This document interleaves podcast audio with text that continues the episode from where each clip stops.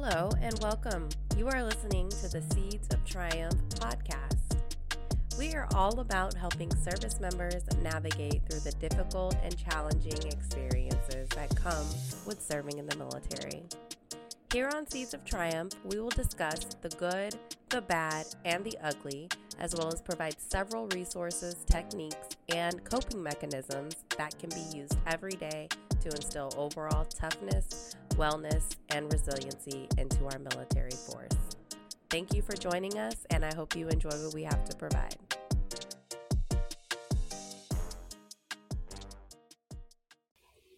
Welcome to the Seeds of Triumph podcast. Today, we will be talking about the impact that leadership can have on mental health, as well as the access to mental health care. Today's guest is 20 plus year retired Master Chief and the Don't Give Up the Ship podcast host.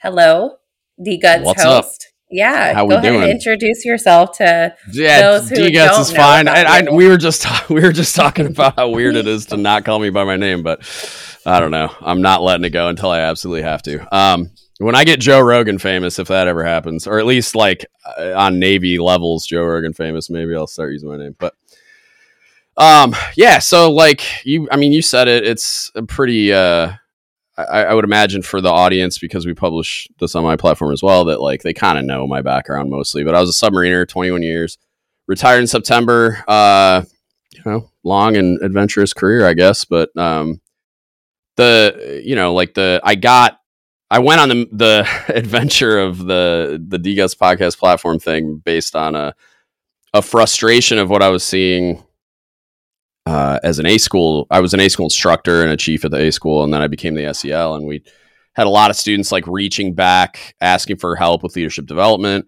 and then that led to a bunch of other like uh, issues that have arisen over the time I've been doing it, where we've just recognized these gaps where the the Navy's not providing the robust leadership development and education that sailors deserve, and and what can we do about that? Because um, like you, you going through the entire life cycle of a career until you're a chief or a senior chief, and then ending up at the senior enlisted academy is not the answer. And you know, like you can you can say, oh, but this, oh, but that, like and like ELD, and it's like that's not a, an, a thing that's answering the question. At least right now, maybe I'll be proven wrong in five years, but and I hope I am. But here we are. So, um, and then that that kind of evolved into like where I was aiming it at junior sailors. Then it evolved to just everyone and a lot of leadership engaging, which makes sense. But that's not who I was aiming at initially. And it turned out I had more like board eligible first classes and like chiefs and senior chiefs listening than anyone else, um, which turned out to be a good thing because those are the like the, they need they need the stuff just just as much as anyone else. And I was looking at it more like let me start at the beginning uh, and help these kids that just don't know what to do. And then it, I recognize, well, they don't know what to do because the leadership incompetence that exists above them because they've never been taught what to do either. And then it's just this doom cycle of like the blind leading the blind, and we we end up with you know extremely stressed out sailors with acute mental health issues, including me, by the way. And we can talk about that too. But like the last six months of my career, I was on LIMDU for mental health, and you know, like some of that was like external. Um, but a lot of it, it like i got i was already seeing a therapist and i was already uh dealing with an anxiety and insomnia issue when some other stuff happened um but yeah it's just i i, I recognize that as a gigantic issue and and everything arguably I, i'm sure somebody could dream up an example where it's like okay maybe not that but like everything that it, that sailors complain about on meme sites and on Reddit and everywhere that they have uh, an outlet is you can trace it back to failed like leadership failure, just leadership incompetence. And I'm And so, sure like- over the years, right? Over the years, you've seen it evolve, right? Because now Mhm. we have Facebook and Instagram Yep. and TikTok and now Reddit. And the, the thing that has evolved within even just the most cou- last couple of years is now there's the anonym, anonymity factor, right? So you can Hmm. go on and be anonymous on these Yeah. Facebook groups and like really share the raw truth about Yep. what is going on. And Yeah. it's, the, some of that stuff is just wild. Like, it's, Yeah, it's there's a really there's a really great Facebook group. I don't know if they're still active, but they were called Saving Sailors. I imagine they still are. Um, and it was uh, a guest I had on that was sh- uh, her name was and I always kind of butcher her name, but it's uh, Beata Batista. Uh, she runs a p- platform that, and again, like I, I don't know how active she is still doing that, but I know she's still on the social media account because I see that all the time. It's called To Go Ashore, and it was like it was the design was. Uh, she did a podcast for a little bit, and I think that kind of fell off because she's busy with work and she's a single mom. Um, but then she her her idea was to try to set up a platform to assist sailors with transitioning out of the military because she didn't think there was enough resources, and that was kind of like just another one of the things we're failing at as an organization. So she was going to do that, and then she introduced me to there was it was a submariner chief um, that's originally started it with just a post, and then based on the post going viral, he like created this group, and you can kind of go there, share your story, and like get dialogue with other people that have gone through similar things and stuff, and it's really cool that those types of things exist and we have those tools uh, like social media to do that but then also like and and I, you could make an argument that we just weren't perceiving them on the same level that we are now because of all those tools right? Like everybody has the a, a mechanism to express where they're at and how they're doing that they didn't because like when I was where you at you're at in your career, it was MySpace and I was organizing my top eight. You know what I mean? Like yeah, God, cringing yeah. just thinking about it. But like that's what it was, and it was like that wasn't the you didn't have the type of functionality or or ability to like communicate and reach out quite like we do. I mean, now it's just good God. I, I mean, you could get a an itch that you need to scratch and the whole world finds out about it like because you it's there's just so many ways to to do that um, but I think there's a lot of really positive things that come from it for sure. Um, but I also think it can exacerbate it quite a bit. Like I, I've noticed for, for me personally, my anxiety is not like I have to filter what I take in. If that, like, I have to curate what I'm consuming. Like, so my wife likes to watch like rant reels and just like all this crap on the internet, and she'll find something wild and want to show me, and I'm like, what is it? And she kind of sometimes she gets kind of frustrated because she just wants to show me what she thinks is funny and it's like okay great. I can't i'm not trying to watch like some two drunk chicks fighting in a casino. Like i don't that bo- that it bothers me. Like it really yeah. does. Like just and i just have noticed like the things that i can consume that don't affect me and then there's things i can consume that do and i'm just like i'm not interested in anything that's gonna like you know, bother me in that way. And it's like mostly just mindless crap that I don't want anything to do with anyway. Um, so yeah, I don't know. Like I've, I, I've noticed I definitely have, I personally have to curate like what I'm taking in from these platforms, even though a lot, there's a lot of good to be had as well. 100%. Yeah. Um, you know, I started listening to your podcast maybe about a year ago. Mm-hmm. And I stumbled upon it because I was like, I need to, like, I was desperately seeking out leadership books, leadership material. And it's not that I didn't have people at yeah. my command that I trusted that I could talk to, because there was a few, you know, um, that I could look to for advice. But I get, I was kind of looking also for more of like a professional, right type. I think type guidance the way that I express it is competence. Like you are seeking leadership competence. You want to understand the nuts and bolts. How does it work? What are the mechanisms I can use to to be better, do better, take the best care of my people I possibly can? And exactly. There's not there is and when I like I I've started like beating the drum for this this phrase I've adopted of leadership and competence, which I totally stole from a book called The Peter Principle and I highly recommend everyone read it. It's it's kind of comedic, but also not. It was written by like a, I think he's a, I don't remember if he's a psychologist or what it, what his actual profession was, but um, he did a really interesting book in how hierarchies work, and it's just the the incompetence I see in leadership, and when I say it, I don't mean it as like any kind of an insult. There are a ton of amazing people in the military, and I'm sure at, at every command you can go find good people that are in those positions that will e- even like desperately want to help you, but they don't have the tools. They've never been given the tools to do it correctly. And so what you run into is a lot of just like the end users of their leadership because they get promoted to leadership positions that they're not equipped or ready for. God, my nose is like, I'm sorry. I'm super cancer nose. it gets itchy randomly. And then I got like schwacked in the face at jujitsu the other day, so it's sore. So I can't even like itch it properly because I feel like I got punched in the face. Um, the leadership competence that we see it, like the end users of that leadership, get extremely frustrated and pissed off, and rightfully so, because whether or not it's intended that way, and the vast majority of the time in my experience, it's not intended negatively. It's just it's inept, in, in, incompetent attempts at at helping people without having the tools. The sailors on the receiving end take it as you're not a good person, you're out to get me, you're a terrible leader. Which I mean, that one is almost objectively true. Like it, it's it's misunderstood a lot of the times in my in my opinion and and, and they don't even know they're like how to communicate what's going on there because and I've had chiefs in the chiefs mess face in their hands just exact like just like melting down because they want to help their divisions but they don't know how.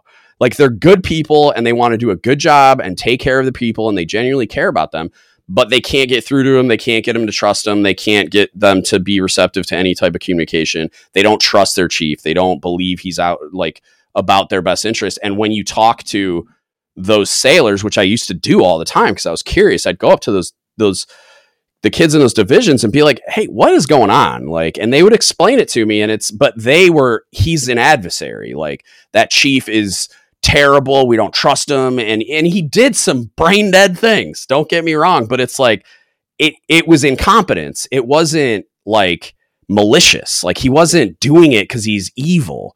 And it's like there's probably like 0.01% of people that can end up in that position that actually are evil. Like I've heard those stories too.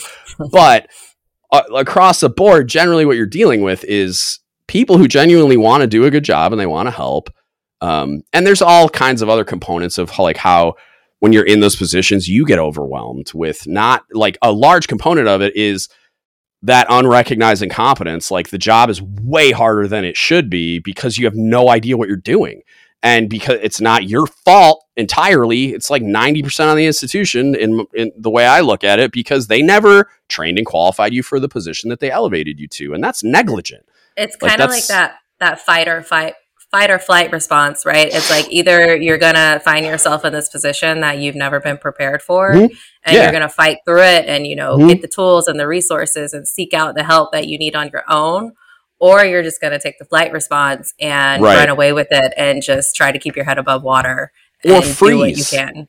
Right. I just right. I just got let me grab it really quick because it just happens to be sitting here. I just finished listening to it, but I got the book itself too. It's called The Tools. It's um there's a really cool documentary uh, about this therapist. His name is Phil Stutz, and then the book he wrote with a guy named Barry Michels. But the the thing on Netflix is called Stutz. It's S T U T Z. Yeah, that's really what amazing. I thought of when he said that. Yep. Yep, it's a documentary. Jonah Hill was that was Jonah Hill's therapist, right? So he did a documentary with it where he shared all these tools because he's like, I've never, I've been in therapy for a long time. I've never experienced anything like this before, and it really, really helped me.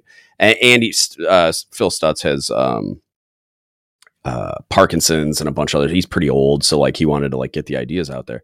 But then I found that he had books as well, um, and the ideas he has are incredible. But one of the ones he I just listened to the other day uh, as I was finishing the audiobook was he was talking about how people commonly freeze when they get like like scared, intimidated, have like high levels of social anxiety, whatever and so not like and it's kind of like in that fight or flight vein but they just freeze up. And so like it, in in lieu of doing something they just do nothing. And you see that happen a lot from leadership people because they're afraid to be the one that makes the wrong decision so they just don't make decisions. And that's equally as as harmful um, for the end users at leadership. But then again, it's like this weird doom cycle of like these people get promoted to pass their level of competence and then they end up in a position where they don't even know what they're doing is wrong. Um, and what I was talking to that nuke electrician about earlier was like he told me that there was an episode where I kind of first told a story about when I was an LPO and I was I was freaking out. I like I didn't know what to do with my hands. And so I regressed to my lowest lo- lowest level training, which was just nothing like what I saw happen to me. And I started mimicking that unconsciously. Like I didn't even realize I was doing it. I was just screaming all the time. And then one day I saw my whole division glaze over like at 30 seconds in. And I was just I just stopped and looked at him like, oh, you guys aren't even listening to me. Like I, I this isn't working. And I like walk, I just stopped, walked out. Like they were all stunned because they're just like, oh my God, he's losing it. You know, like, but like I just, I'm like, this isn't working, and I need to go reevaluate my whole life, like, because this is broken. And I, I had always told myself I would never do it because I hated it when it happened to me, and blah blah blah. So like, talking like existential crisis. So I was like freaking out. Um, but yeah, you you you freeze and then you don't even it's like you don't have the awareness to even know that you're doing it wrong it's so bizarre and then you you're freezing and or running away from your responsibilities um, yeah it's kind of like well it's like a trial right and it's it's crazy because the end users right they get hurt as you mm-hmm. try new things and yeah. it's not the right way well people mm-hmm. people are on the other end of that so it, that's kind of like the the the terrible part of it too. And not all leaders are bad, right? But right. and some of us do figure it out. Some of us I do say, seek out extra help. Yeah, I don't think bad's the right word because it implies evil. Like I incompetent. You're right. Incompetent is is I try to stick with that because it's like it's not your it's not their fault. Like it really isn't. Like I, I mean, if you make it to Master Chief, you've never cracked a book. Okay, we've you know we've got a personal accountability conversation to have. But like it, it, as a new chief or like an LPO, uh, like I don't expect you to. And then they're they're getting validated by promotions and awards and positions along as they go. So then it's like they transition from like this confusion and um and just not knowing to oh well I must be doing it right you know and then they like there are a lot of like chiefs at, that are at the end of a career, or like I, I would say probably like senior chiefs, master chiefs, that get to an end of a career and think that they're like these leadership scholars just because they did a 20 year career in the military. And it's like, actually like you should really study more because if you did like and it's not like there's not those people too like i'm not the only person that has studied the stuff and that like goes down the rabbit hole like there's plenty yeah of many of your guests do and yeah, you yeah, provide extremely valuable sure. content for people like myself and other you know lpos and first classes mm-hmm. who are looking for training resources and mentorship um to get that. So that's awesome. Yeah. Um you want to talk about the mental health part since this yeah. is a, a, mental health podcast no yeah so uh, yeah. so i mean so you talk and advocate and you know a lot about leadership and you have a lot of experience with leadership or lack thereof mm-hmm. um, and so i think that you can provide a really good perspective on how leadership good or incompetent right can impact a sailor or a service member's career like mm-hmm. how explain how much of an influence and an impact that they that leadership really does have yeah it's it's another unrecognized um like I'm trying to think of the best word for it like it's another unrecognized problem that we have where i think it, the lion's share of what we and I mean, we like as an organization, like the military evaluate to be acute mental health issues. So, like, I'm not a mental health professional, but the mental health professionals that are diagnosing them and tracking them and whatever, right? Like, I've been all up in those studies about like the suicide statistics and the the mental health issues and all that kind of stuff. It's I don't think there's a recognition of like, okay, we have this spike in in suicides, we have this spike in acute mental health issues. So they're like, okay, well, we gotta we gotta do something about this. Let's increase access to resources. Let's battle against the stigma of accessing mental health care. Let's make it okay um, for you to to seek it out, um, or like alternative methods, even like the chaplain and everything else. But what they don't do is like, which I I think is insane because so often I've sat in critiques where something goes wrong during a procedure on a nuclear submarine, and they're they're in the in the documentation for the critique they're looking for like root cause analysis. Like yeah okay this went wrong but what really had like what caused it to go wrong? And then you trace it back all the way to the beginning and you're like okay that's the thing we need to fix so that this can't we can't even get to this point let alone have all the, the other three failures that allowed us to get to this point or whatever. So what I don't think that's happening. I don't think people are at the at in the positions to really affect institutional change even recognize that leadership and competence is in and this is again in my analysis um, the biggest problem we have i think if you if we if we went after solving leadership development and education and just like um, eh, trying to to like start a life cycle and then breed out leadership and competence to the maximum extent possible. It'll never go away, right? It's not like we're going to be perfect, but we could do a hell of a lot better than we're doing. And just it's one of those like you just it's you got to actively work on it constantly, it, like because you know, the, I just thought of something, um, hmm. like the Air Force, the Army, the Marines. Yeah. They all have, you know, institutionalized leadership schools and I they had sure a conversation, do. yeah, with an Air Force E6 because I work at yeah. a joint environment just the other day. And he was talking to me about all these leadership principles and all this mm-hmm. stuff that he learned as an E4. And I was like, wow, that's Airman, really Airman Leader Program. Yeah. I was like, that's really awesome. And so I almost, I'd really be curious. I mean, there's also, you know, other factors like the Navy's mm-hmm. out to sea and, you know, based off the different branches, we're responsible for doing th- different things. But yeah. I'd be curious to, to line up up like the mental health statistics along with the leadership and see if there's any correlation yeah. amongst the branches there. And you would have to you would have to evaluate how good of a job the Air Force is doing with the Airman Leader program as well because I bet you if you went and talked to a lot of Air Force NCOs they'd probably tell you it's not that great. Um, it's a hell of a lot better than nothing. But again, it's like, eh, and it, and it probably is like maybe it maybe it's preventing ten percent of the problems that we have. Maybe it's preventing fifteen or twenty that's a huge deal. And and that doesn't mean that the NCOs that go through it are going to like uh, provide positive feedback. Like they might think it still sucks and need, they could do way better. And I, I don't know. I, I, I have no visibility on that at all. Yeah. Um, but like the as far the the excuses that we get from leadership on why we don't have it I think are just garbage because the army deploys plenty and the army has NCO academies at every like the major installations they have like a home training installation for each mos which is like our rating specialties or whatever. Um and so like i was when i was an instructor at the a school we were on the uh, logistics and ordnance base. And they had an nco academy there. My friend yada taught there. Like i, I it was they had a brick and mortar um moose? Hush child. I'm doing something. Um they had a brick and mortar NCO academy and there were requirements to go there like and not not like prereq requirements even though I'm sure those are real but like like you had to go there at certain points in your career. Um, and I don't know exactly when or what their metrics are but it was like linked to promotion. Like you had to do uh, as you progress you had to do a certain level of leadership development and education because of course you do um, and here we are, like, you know I mean? Like I was just talking earlier about how we deleted PSDs and just figure it out, nerds. And it's just like, that's another example of like a huge stress stressor that is a, a catastrophic failure in leadership that eh, I mean, the, your acute mental health issues. Like one of the things I freaked out about about the MCPON AMA was there was a, a sailor that had gotten out. I believe they were retired. They were retired somehow. It sounded like medical, but I don't, I'm not positive.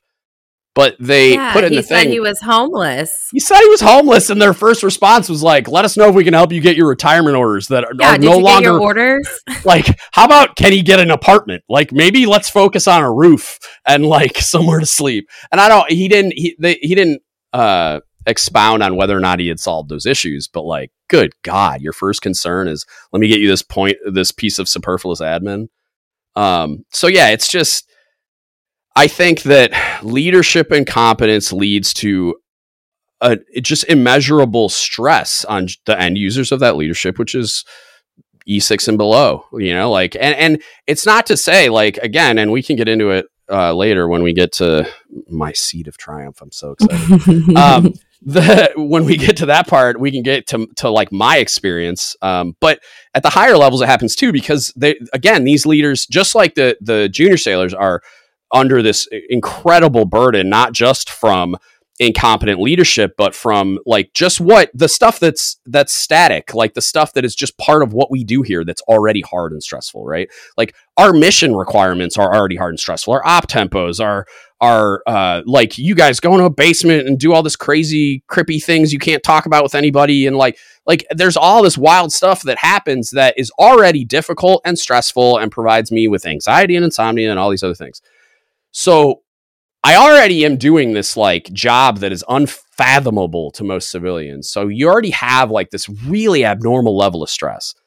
Um and then we like oh we're like oh wait we're not done hold my beer. And they like leadership incompetence piles on and and it's just exponential. And then all of these things that like they're burden like we come out with all these administrative requirements and all these programs and the good idea fairy and wherever these NAVADMINs are coming from just dropping all these new and exciting requirements and programs and stupidity on you to the point where it's like you don't have time to do anything. Like except be stressed out and like get and, not enough and you know sleep. what you know what's crazy is that like for example you know i work my job right? I say i but i'm i'm talking about your typical e3 e4 Yeah. e5 right? You, you're doing your job you're dealing with the day-to-day stresses. You know you want to go home for the day but like you Mhm. said now we have all these other requirements that we have to get through like training or updating NFAAS or Yeah, you my know, favorite. going to watch or just doing Yeah. all these other things. And so you have the Mhm. leader, right? Your first line leader. And I always um, put that position on the LPO to kind of Mhm. have your back and make sure that you're okay and taken care of. But a lot Right. of the LPOs don't, they either don't feel empowered or they don't think that the right thing to do is to put it off and save it, right? They think the Mhm. right thing to do is get it all done boxes. today. Yeah. Yeah, and they don't realize yeah, Yeah, they don't realize 100%. that the sailor is suffering because of it and Right. so like i just had a conversation um, with another first class the other day about that and i had to tell him like look at the end of the day like we have to we have to prioritize and Yeah. sailors sailors pay sailors career and sailor safety are the three things that should be prioritized. Not their training not their infast that can wait another day. Well, we cannot There's a push and pull with with mission requirements because like when you say training, I think you're talking about like uh no i'm talking about like a, a gmt I'm right, like about, like stuff that doesn't really matter that much. Um, exactly. but yeah, I like, and I also to, to your point a second ago, like I think a lot of times the LPOs in those positions do know that they shouldn't like this isn't the right answer necessarily. But like I, as a senior chief, department chief on a submarine, I, I was in positions where I'm like, this isn't what we need to be doing right now. And I've even been in meetings where like the entire chief's mess is like telling the the triad like, don't do this. Like like we're we were in a place where like the crew hadn't had any sleep. We had been drilling and killing and getting ready for inspection. And then, oh my God, a security drill requirement hadn't been met. And so, like, we're just like, don't, this can wait or waive it or whatever. Like, this, the crew was like run ragged. They all needed sleep, including the Chiefs. And we're just like, this is dangerous. Like, we're trying to operate the submarine safely, which is always trying to kill us, like, all the time. So we need to be alert and like prepared to do that but on top of that, you're demanding all these other things of us. And it's like, to be clear, I was on a ballistic missile submarine whose real mission is like it's nuclear deterrence, which nuclear deterrence manifests itself as punching holes in the ocean, going five knots to nowhere for long periods of time, just in case World War III breaks out. So, do we really need to do all these drills all week, every week for the entire time we're out? Like, so there's a, there's a lot of leeway, but it's like these commanding officers are terrified of complacency and they're terrified of any reportable metrics slipping because they want to be full bird captains when they grow up and, and potentially flag officers. So it's like you you just get this weird I don't know, like um inability to like let things fall off the plate. Like some stuff's not important when you're operating a nuclear submarine at sea. It's just not like And that's why Try- we have to get on the same page with our Mhm. priorities. And Right. in your case, and that ex- example, is the safety of your crew. Yeah. Like that is way more important than a check in the box, this Mhm. metric. Like, But I don't those they don't a lot, and and some of this is probably unique to submarines, and and but like some of it's not. Where they're more worried about what upper echelon commanders are going to think or what they're going to say in their their email that they send or the nastygram they get than they are about sailor safety and sailor quality of life. And they probably and, don't even see it like that, to be honest. They don't. They probably not, don't. Yeah, it's not. I don't think that's how they're measuring it at all. Mm-hmm. I just think that they get caught up and and like they're like, no, we have to do this. It's too important. Oh my god, we have, yeah, and they just get tunnel vision and they're they're not recognizing the um the strain it's having on those the people that are responsible with actually making the thing happen. But then also, a lot of times you get people that just kind of forget what it's like or chalk it up to, oh yeah, it was hard when I was junior too. Shut up. You know, like it, and okay, yeah, it was hard when I was a junior sailor. It was like mind bendingly difficult, but also there was a lot of stuff going on. There's a lot of stuff going on today that was not going on in 2002. Like I was when I was on a submarine as a second class, all I did was wake up, stand 12 hours of galley watch captain, get off watch, go work out like I was in prison, eat, go back to sleep. Like that's that my routine. It was like prison. Like eh, but I didn't have collateral duties. I didn't have any other demands on my time. It was hard enough to do what I was doing, but I mean I was getting Eh, like especially once I was like qualified because like you get in your submarine dolphins is a thing. Like you're not sleeping more than like five hours, six hours if you don't have your fish. But like once I was completely like qualified, senior rate, blah blah blah, and I'm like a, a senior second class that's qualified, all the things I need to be.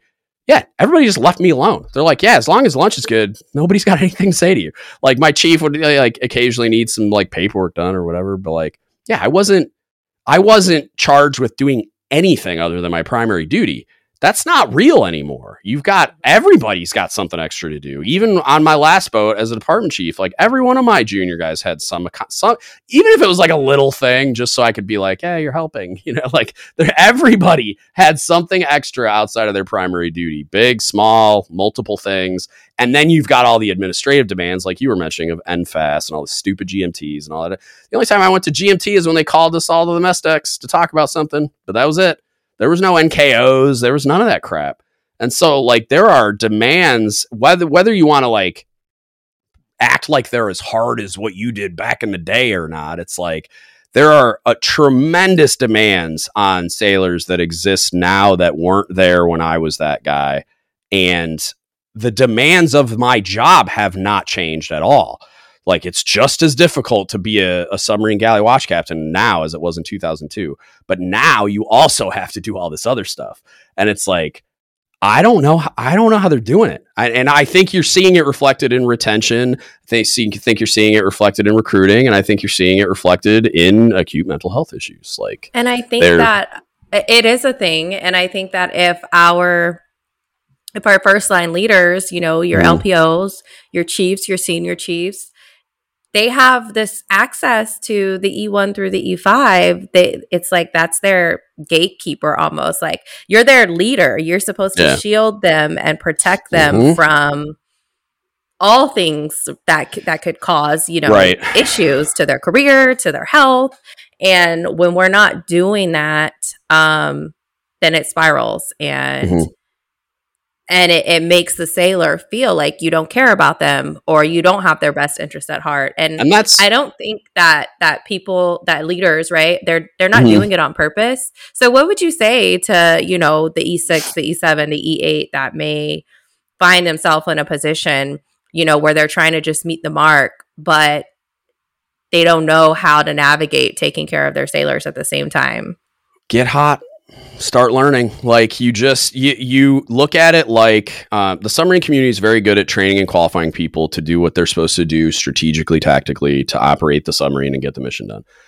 So it still baffles me to this day that they don't take leadership development seriously at least in my community because we're so hyper focused on just technical competence and proficiency and all those things right?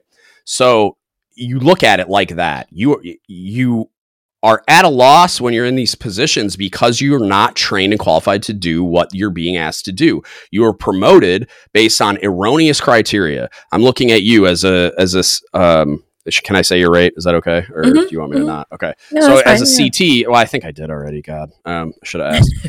but so like you as a CT doing what you do, right? I'm going to promote you to chief based on what exactly? Your technical competence maybe I got to observe you in an LPO role uh, of some of some form, right? Every every community has different requirements for what you need to have. Like maybe you were a shore LPO. In in your case, that's probably almost uh, entirely relevant. Um, but like, there's a lot of communities where it's like there's exceptions where maybe you don't need to be an LPO. Maybe you can do this instead. So maybe you got a little bit of a leadership role as an LPO for a, an, at least enough time to get it on an eval, and then you're promoted to chief. The lion's share of what we use to promote people to leadership positions is evaluating technical competence and an individual's ability to excel in whatever role like a collateral duty or getting a degree or getting personal awards or doing well on the the PRT or whatever right? It's all individual metrics and I'm measuring you on your ability to do a thing right? And hopefully you've been in a leadership position where I've at least been able to get a small snapshot of you in a leadership position. And then we can get into truth and reporting and how garbage the eval system is and reporting that to somebody like me when I'm at a selection board. So the representation I get is false as well. So I'm I'm promoting you based on erroneous criteria to start, right? Where you're not getting leadership development and education, you're not put in roles where I can eval I can like robustly evaluate your ability and make sure that not only do you know this stuff, but you're able to actually do it in real life. And then promoting you to a position like chief. I'm promoting you based on, and they say this at the selection board in the briefing rooms. They're like, we're selecting for potential to be a chief petty officer.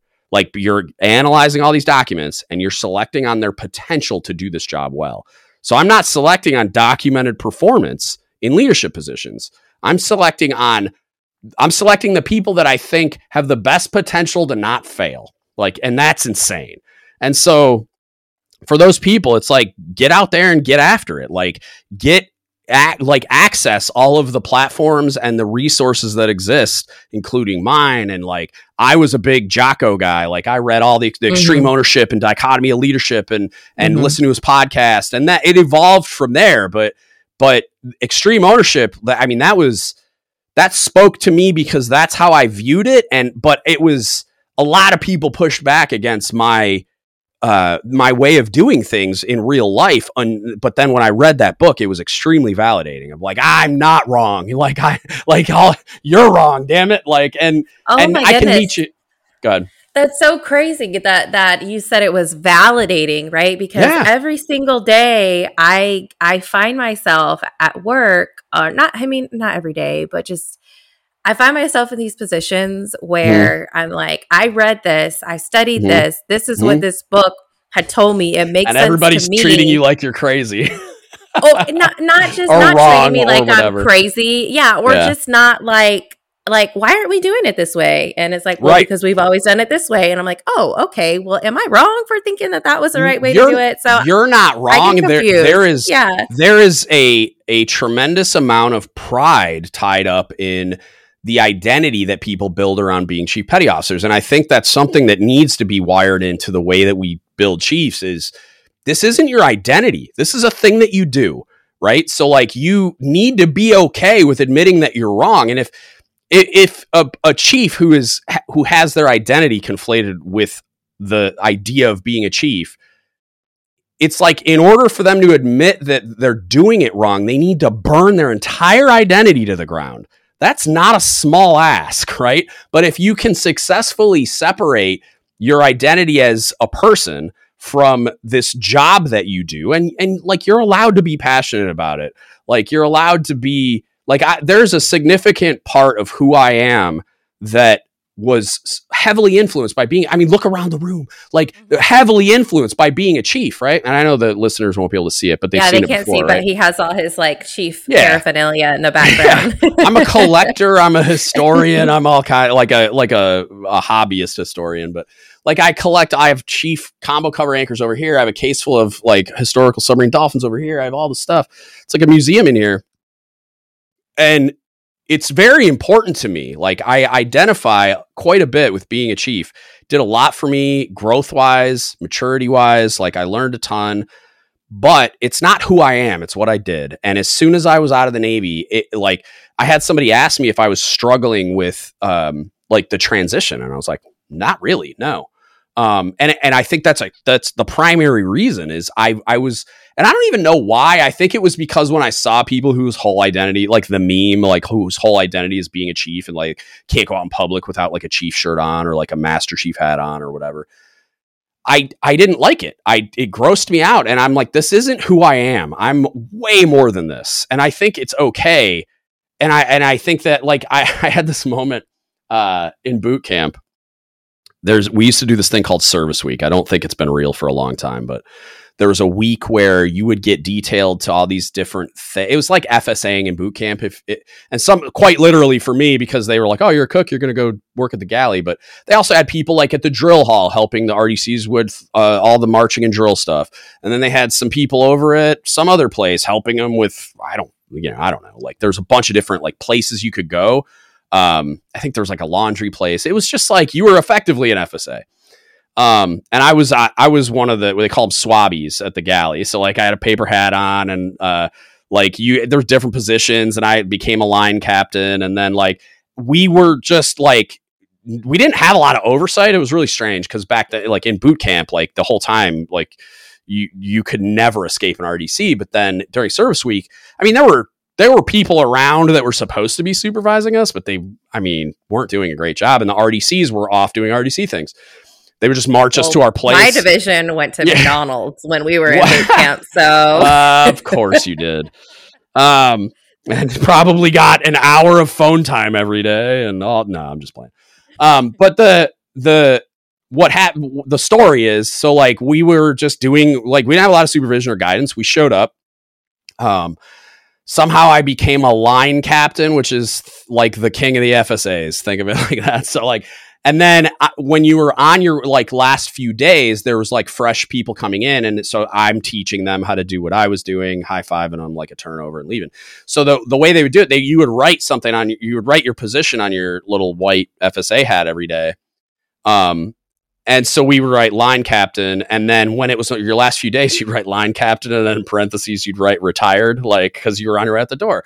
And so it was just a thing. Everyone was doing it, so I just did. I just did what everyone else was doing because I didn't know. Like I was just trying to conform, um, which is hilarious because what I got yelled at for, I just got face punched by an RDC. Like like snatched my hat off my head. What the hell is this recruit? Uh, and he goes, "Are you an individual?" And I'm like, "Yes." And he's just lost his mind because I, I didn't know. I'm like, "Am I an individual?" I think I'm an individual. Yeah, like I was terrified, and so like I I said yes, and he just launched into this tirade about how I'm not an individual. I'm like part of the you know, like I'm a sailor in the Navy. Like we're all the same. Like he it was basically like that break him down and build him back up concept.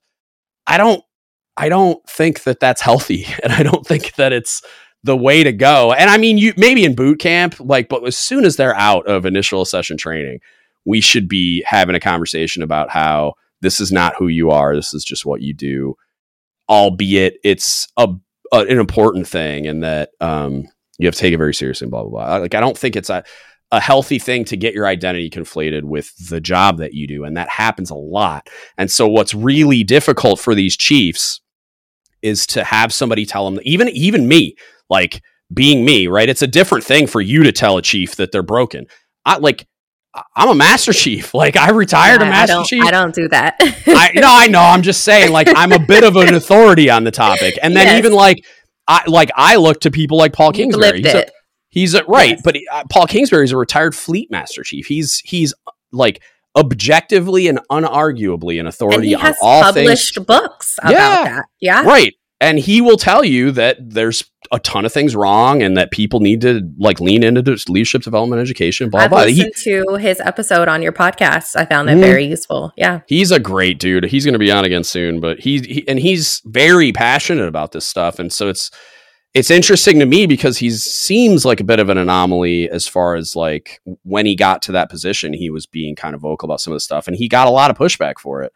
Um but yeah it's it's hard to admit that you're in, in, you're incompetent when it comes to the, the thing you're charged with doing, especially when you've been promoted and validated so many times. So, but the ones that are actively seeking it, of which I find there are many, um, and hopefully there are some that are those types of people that hear me and slowly convert to the idea of like, okay, maybe I have some things to learn, right? And it's it's the the answer is start training and qualifying yourself. Like it's not what I would dream up as an answer in a perfect world, but you can do a hell of a lot worse by just sitting there like a bump on a log. Like get in these books, get in these podcasts, get in these YouTube videos, get in all the all the things. And I mean even like so Andrew that used to do the foundations episodes and me like I was just getting a bachelor's degree on my way out of the military for a thing to put on my resume and I got an organizational leadership one and so did Andrew. Andrew I think has a master's degree.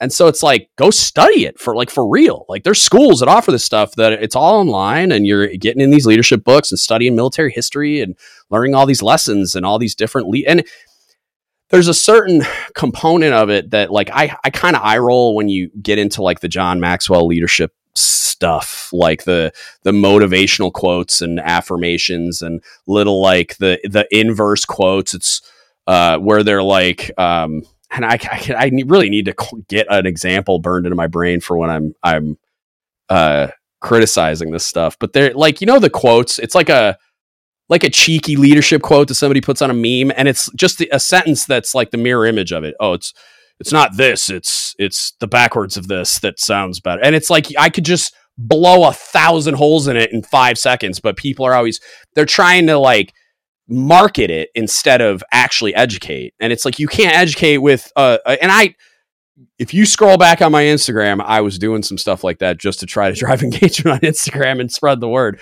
And I just I could I did it for a little while and then it made me throw up in my mouth too many times and I stopped.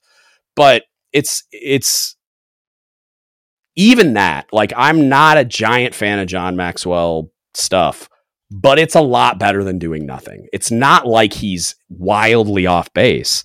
Um, some of the Simon Simon Sinek stuff, I think, is like he's not wrong about much. I also have a hard time listening to him because, like, what have you ever done? Like, besides write books and talk about like great. I mean, he's great at the thing that he's doing, but I have a, I just have this hard time. Like, if Jocko speaks, I'm going to listen. And is that fair? I don't know. But like, does Simon Sinek have an education in this? Is he like a PhD in some kind of like, I don't know, like leadership science or like behavioral something or like psychology or whatever? Um, as far as I can tell, he's just a dude that talks about leadership stuff. And it's like, okay, like, but he his stuff isn't bad. Like, it's just not my favorite. Um, and that's just a personal me thing where I I have a hard time accepting. I, I always quote Mark Wahlberg because he's like, I don't take fitness advice from anybody that's not in better shape than me. And I'm just like, ah, that's a rule to live life by. I feel like, like I'm just like, I'm not going to listen to you if I'm in like, why would I take fitness advice from you if you're not in better shape than me? It doesn't make any sense. Um, but anyway, yeah, it's it's get out there and start training and qualifying yourself um, in lieu of there being the infrastructure that should be there um, and that I think it is the organization's responsibility to provide. But in lieu of it not being there, get to get to work. Like just do the same thing we do with everything, and it it's tough, but it's also like you can listen to me on your drive to work. Like you can listen to Jocko while you're working out. You can, you know, like there's so much you can consume uh, passively while you're doing other things. So it's not really adding much of a burden. And I would argue that it's probably just going to, uh, it's just going to like add value. And, and there's times where I, I even feel like scatterbrained because I think I, I feel like I'm overwhelming myself with inputs because it's like I got to fill every waking moment with an audiobook or a podcast or whatever. And it's like sometimes I like recently and probably the last six months I've I've started to just be like I'm gonna drive in silence. Like I'm just it's like almost meditative. Like because I, I, I already have a hard enough time focusing and like I, I, sleep poorly and I have all these other issues. So it's like I got enough working against me without adding to it by doing those things. And that's what happens is I start to feel like scatterbrained and distracted and I can't focus and I can't remember things. And um, so it's like find that balance, but also you can do a lot of this while you're doing other things. And I find that um, it works pretty well. It's yeah, definitely a, just you just sometimes you just gotta ask. You just gotta ask that too for help. You gotta ask where to go. That too. and too. The answer is, you know, either talk to somebody that has the experience, listen to a podcast, read a book. But yeah, right. It's and there. Interact it's out there too. Interact. Like find mentors that aren't local. Find people like me that you can you can reach out to me and I'll send you an email, do a podcast on your situation if it if it demands it based on like like because it was I think it was was it you that said I, did a podcast on a situation you were in or was it someone else? No, I think it, I think it was uh I think it wasn't me. okay, it was Ariana, I think. Yeah. Which her name's already out there, so I can say that out loud.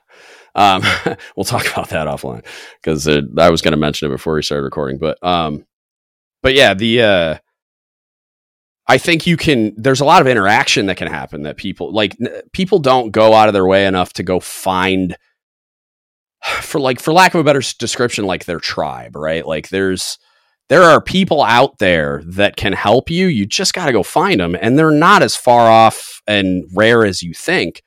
They just might not be like within arm's reach inside your shop or your command, right? But they're there. I promise you, they're there. Which is Um, why like platforms like this is Mhm. awesome because you're getting to hear a bunch of different people's perspective and their willingness to provide support. Right, hundred percent. Well, um, so to bring it back towards like mental health and leadership, I will say I want to I want to share a story about a recent interaction that I had with Okay. a sailor. So I didn't know the sailor. I actually met him or her on a Reddit post, and the Reddit post was essentially like a cry out for help. Um, and there's a lot of those on yeah, Reddit really, they really um are. but but this one really was interesting to me because he essentially he or she right was essentially saying you know i know that i need help i i Mm. really need help but i'm scared that this is going to ruin my career like i'm really love being in the navy Mm. and i'm worried that if i seek care that you know they're going to cancel my orders or they'll kick me out or i won't be eligible for Yeah. these special programs that i want to go into and so I saw that and I, I, you know, hit that person up directly and I Mhm. said, Hey, you know, what's going on? Like, as somebody who has been in the Navy for over 11 years and has experience with mental health Mhm. in, you know, these special communities, like, like what's going on? So he or she told me that they just re-enlisted but and then they love being in the navy and that the problems that they were having um, were outside of the navy. Like it's just Okay. stuff that they experienced beforehand. And i was like okay Mhm. cool. I was like well you're in the navy now and the navy has resources to help you get through this and you won't be punished um, for seeking that help. Like that's that's what they're there Well, for. So that It- it you depends shouldn't be. Yeah, you, You shouldn't, shouldn't- be. and even if and- you are, who like who the cares net yeah gain? Who cares? Yeah, and and the two people like I, I and I'll let you finish, but Jeff Bayless and Jason Thompson are my 2 Mhm. favorite examples for that because like like in Jeff's case, exact same situation. Like he had a bunch of pre-service trauma that was never addressed, and he tried to distract himself by throwing himself into work, and it it destroyed him and it destroyed a marriage, and then it effectively destroyed his career um, because he was a limited duty officer. Like he promoted just crazy fast, made chief in like six years, and then got picked up for LDO in like eight, and then he's you know driving an aircraft carrier in ten, and he's about to make full lieutenant, which is where you're like vested as a, an LDO, and and they can't revert you. And he gets a he gets an argument with his wife, and he's been drinking, jumps in his truck, leaves, gets in an accident, gets a DUI, career over. Right? They revert him back to chief. They let him retire, so he retires as a chief, and goes on to have like he's he's having a very successful civilian career working with the navy like um i forget where and i don't know that i would even want to put it out there but um, he works with sailors every day and gets paid well to do it because he's an expert on a whole lot of like bm docking officer things but then he has a podcast. He goes around and does talks and shares his experience and has had countless sailors walk up to him and tell them how they they saved his life you know like they saved their life you know and and jason his experience was was wild where he went from rate to rate to rate. Um he was institutionalized at one point because of his trauma and uh when he came out the other end like there was a point at which where they said yeah like w- we uh are not going to give you a security clearance right now but we're gonna retain you. And he ended up as a boatswain's mate chief as well, and just sailed off in the sunset. He's living his best life in in Michigan now, which is where I'm exactly from. yeah those are Like- both like really good success stories and yeah. it, it was heartbreaking right for the sailor right. to feel that way and, and mm. my first question outside of you know what's going on was you know did you talk to your lpo like did you talk mm. to your chief like do you have somebody that's there yeah. to support you at your command and mm. why why don't you feel comfortable talking to them and in in his or her case it was because he was scared that if he brought it up to his leadership that it was they it was gonna they might retaliate and try to get him yeah. kicked out and i just it could be because he was just not educated enough yeah but i wish that he felt comfortable to go to at least his lpo or that you know wherever he was at the stigma of him getting in trouble for seeking mental health care yeah. could have been removed because i just hate like then then you know he got even more real with me he or she as the conversation went on and mm. they were just like you know if i don't get help soon then i'm scared that i'm going to hurt myself yeah and i said you know you need to talk to your pcm and mm-hmm. if it's really bad you can go to the er and if you don't want to do that because you just refuse, like at least reach out to Military One Source and mm-hmm. and see if there's, there's a civilian provider too, that like, you can. Yeah yeah. yeah. so I gave him a, a, list of resources that he or she Good. could use, and I hope that it helped. But I just it just hurt my heart that he was yeah. so scared to seek yeah. care and, and, that he didn't have the support that he should have had. Yeah, and some of that's probably an irrational fear. Um, some of it may be leadership incompetence installing a fear that it's not as it's not as real as they think. Like, yeah, if you brought it to some incompetent leadership, would they push back? Maybe they eye roll. Maybe they judge you. Maybe they even like give you a hard time about it. Um, but there, you're not going to get run out of the Navy as as a punishment for seeking mental health care. That's that's like it's such a hot. T- it's like saying you're going to get run out of the Navy for sexual assault, like being a victim of sexual assault. It's like they're, they're that's just not real anymore. It's going to get elevated to a point that like it, I mean, I can tell you just walking the deck plates as a as a chief on the boat, like not even as the as the guy wearing the cookie on a submarine. If I had heard some shit like that, I would have ate all those people's faces and walked that kid up to mental health. And this is pre me getting my own mental health care. Like that's not you don't get to play around with that you don't get to like get a vote at all. You're not a mental health professional. You don't know if this is real or not, and you're not qualified to make that judgment, uh, regardless. So it's like you when that stuff comes up, you just go right to the flow chart of like, okay, what's step one? We're going to get you to your PCM, get you a referral. If it's emergent, we'll go to the emergency room or we'll do something else. And you just go into that mode, like you start treating it like someone's physically injured because it's exactly. like if they're not now, they're gonna be if you don't deal with this properly and you you shirk the responsibility that is yours to go find this person to help. Yes.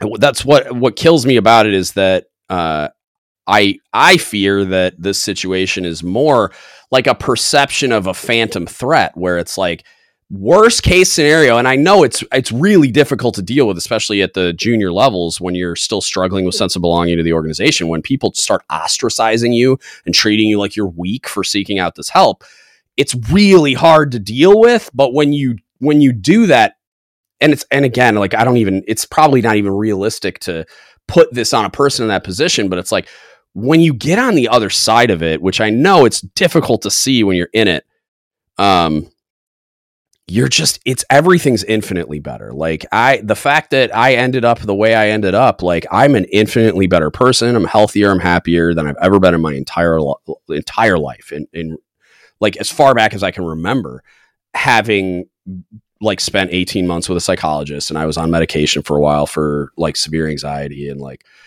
it it helped in in ways I don't even like know how to quantify and I'm an infinitely better person because of it which is the the lessons to be pulled from like Jason and Jeff is like their situations were like so like they were so insane and it would have been so easy for them to give up. Like it would have been so easy for them to become statistics but they didn't and now they're candidly sharing their stories and advocating for this stuff and it blows my mind every time I hear them talk about it. Like because it breaks my heart. Like like you were saying, like it breaks my heart to hear that kids are are talking about like like giving up. Just be and it's like at the end of the day, this is a job that you're doing, and if if you're in such me- extremis that you can't do that job, walking away is an option. Like I I got on a Reddit thread the other day. I mean, probably about a week ago, and I was trying to articulate it diplomatically, but I mean, what I wanted to say was just leave, go home, deal with the consequences, but at least you're alive and you can get access to mental health care. Like it at the end of the day, like is it's not worth your life. It just isn't. I mean, yes, there are scenarios in the military when we're doing our mission where we consciously while trying to mitigate as much risk as we possibly can, we we risk our lives and it's a calculated risk and we understand that that's part of the mission and I could die. Like I understand that to be a, an objective reality of my career field, but it's it's a risk that we take as part of the mission. I elected to do that going in. Everybody's doing it with me. Uh, share diversity, blah blah blah. But it's like this is a whole different thing, and it's this is not what this is not what the job is. Like you shouldn't be your life shouldn't be at risk when we're not doing the mission. Like you're like you shouldn't it's not that's not what we're we're not we're not losing people in peacetime. This doesn't make sense. So it's like when when these situations present themselves, burn the whole thing to the ground if you have to to get help, but get help. And and I mean, I, and I'm in the unique position to become a megaphone for some of these people, and I'm happy to do so. Like, because there's been a couple situations where I've gotten involved and got my a couple of my IDC friends involved and called hospitals and said, "Hey, what are you doing with your life? And why does this person not have an appointment yet?" And then the next day they have an appointment. Like weird. And that was something I talked about recently on a podcast where it's like you can fix more of this than you think as leaders if you just engage. And it's generally, especially for khaki wearing people, it's generally as simple as picking up the phone with your like what the F face on or tone of voice in this case. Like all you got to do is call up and say, this sailor's been trying to get an appointment for weeks. What is going on? Or better, show up at that like mental health desk and just I demand would, accountability limit it to the khaki level because somebody like me, sure, I go 100%. hard for my sailors yeah. and I will, yeah, scream from the yep. rooftop if I see yep. something that's wrong and my sailors yep. are being affected. I will go to the right oh, khaki yeah. if that's who and you should done. Yeah, you should. So, you absolutely should. And a lot of times, like what you'll find is if so, like if if uh like you go in in that in that role right? So like you walk into the hospital into the mental health floor or whatever and you're like i want to see somebody wearing khakis right now. And like my sailor's been waiting and they're an extremist and they need an appointment right now and don't tell me that you don't have time and blah blah and like you're freaking out about it. You're going to get a concerned chief coming out going hey, hey, what's going on? Like what are we doing? And they're going to find out about it and it's going to be some type of failure in the system or some type of thing that that chief can use their sphere of influence and power to just fix immediately. And it's like, that's why I keep telling people, like, it, it's been a thing recently where I'm just like, just engage. Just worst case scenario, they say no. And then you can elevate it and you can do all these other things and you can, you can look at alternative mechanisms to get them to like plug the gap while you figure out why the hell they don't have an appointment and why there's such a backlog and everything else. But not engaging isn't like it gets you nowhere. And it's like you just shrugging and saying well there if there's an eight week wait there's an eight week wait. Like no unacceptable. Like get get a different answer than that or i'm gonna lose my mind. Um but yeah there it, and a lot of times it's as simple as engaging. It just is like and and for you know the junior service members or the junior sa- uh, sailors you mm. know don't be afraid to ask your LPO yeah. or your chief for help or tell them what's going mm. on. Do not let fear be the cause of you right. not asking for help. And if you get that pushback that you were afraid of, let's say worst case scenario that you were dreaming up as you had all that anxiety about approaching your your LPO or chief, if it goes horribly off the rails, right? Okay, well, they're not going to help you. That doesn't mean someone else won't help you. That doesn't exactly. mean you walking to an adjacent work center. Like eh, eh, a lot of people will t- like say that um, eh, E5 and below, like on a ship, right? Like they could probably very accurately, like if you had everybody do it, they would probably very accurately rank the chiefs in the in much the same way they're ranked by like the CMC and the command. So if you if you have that perception already, what's the worst that could happen if there's a chief that you think is like you've heard is great and their sailors love them and they advocate, take care of them, blah, blah, eh, but you don't have a relationship with them. What's the worst thing that could happen by you approaching that chief? they will help you. They'll I help, one like, of one of know, my yeah. favorite chiefs is that go to mm-hmm. so many sailors outside of her mm-hmm. division and department come to her because she's going to help them. She's going to help and that's same thing with me when I was on the submarine. It was like I was the one that was going to get you what you needed and get and advocate for you and get you the help and I'm very like I was very um like institutional expertise focused. like not that i was bad at my job but i was more focused on the ways that i can help sailors and meaning and it for it to be like meaningful and long lasting is institutionally like by having expertise in the programs that like they would go to admin for help with a pay issue and admin wouldn't even know what the hell they were talking about a lot of the times. And it's like oh well jokes on you nerds. I read the book. And so then we I go to war. pulled up yeah oh, the yeah. CPPA manual yep. and called dfas and done all this too. stuff. Yeah, yeah. i can read too.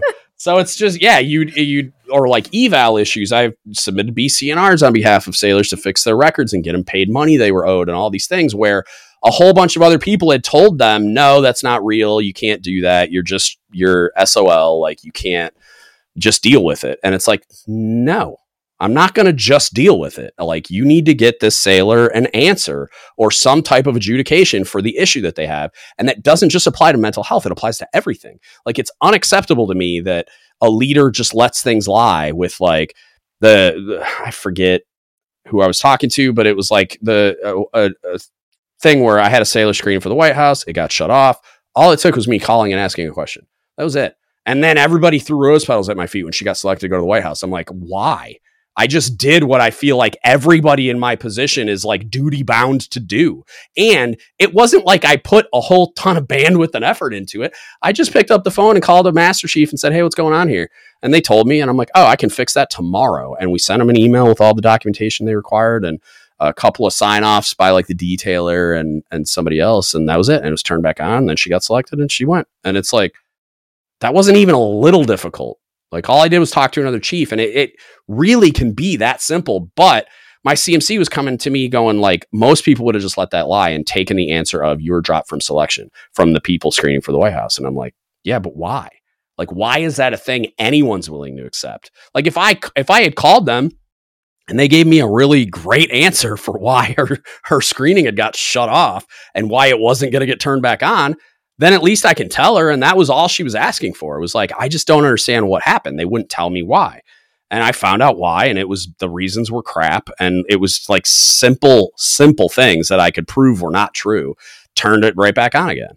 And then she got selected. So it's like, it's not difficult and it's not something that I feel like is above and beyond at all. Like that's just a basic ABC duties and responsibilities of a leader. Like that, I don't, I don't and, and so many people are willing to just sit there and, and like, and, and I go back to like the freezing thing that we talked about earlier. And that's what it feels like. It's almost like, in absence of knowing what to do, they just do nothing. And that is so wildly unacceptable to me. And it should be unacceptable acceptable to everyone else. But I, I also don't know that they have the recognition right. that that's even what's happening. So, and if you encounter one of those, just go to the next person. Yeah. And if and if they don't help you, go to the next person. Right. There's someone that will help you, and yes. it's like they're like and somewhat sometimes like i'm probably a, a, lot more than i'm even aware of it's like somebody like you is going to be the gateway to somebody like me and it's like because you know who which chiefs are the ones to go to. And that so you can be like okay go talk to this person do this thing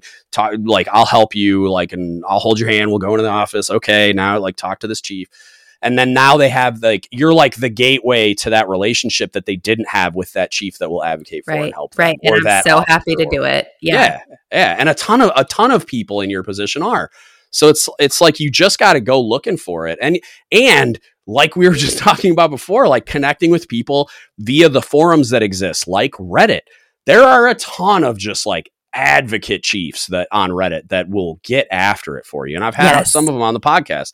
And then like for me, like I've developed this whole other like this whole second network um in in parallel to the end of my career and then even post career like I'm developing this just huge network of people that I have access to that I can help sailors by leveraging that I would have never had had I not done the podcast. Like I had my own network from my career and it was pretty it was pretty solid. Like I got some stuff done where I had just connected with these people all over the place, but a lot of the time, more often than not nowadays, the connections I'm using to help people are people I've I've gotten to know from the podcast and uh, connecting with them through Reddit or through social media or through they emailed me when they found the podcast or whatever or got recommended to me by somebody else and I emailed them and said, "Hey, come on." And then, you know, a lot of these people I consider like good friends now. And it's just like, yeah, it, it you, there are so many ways to do it. And a, one of the mechanisms is, uh, and I think it's a pretty powerful one is like stuff like the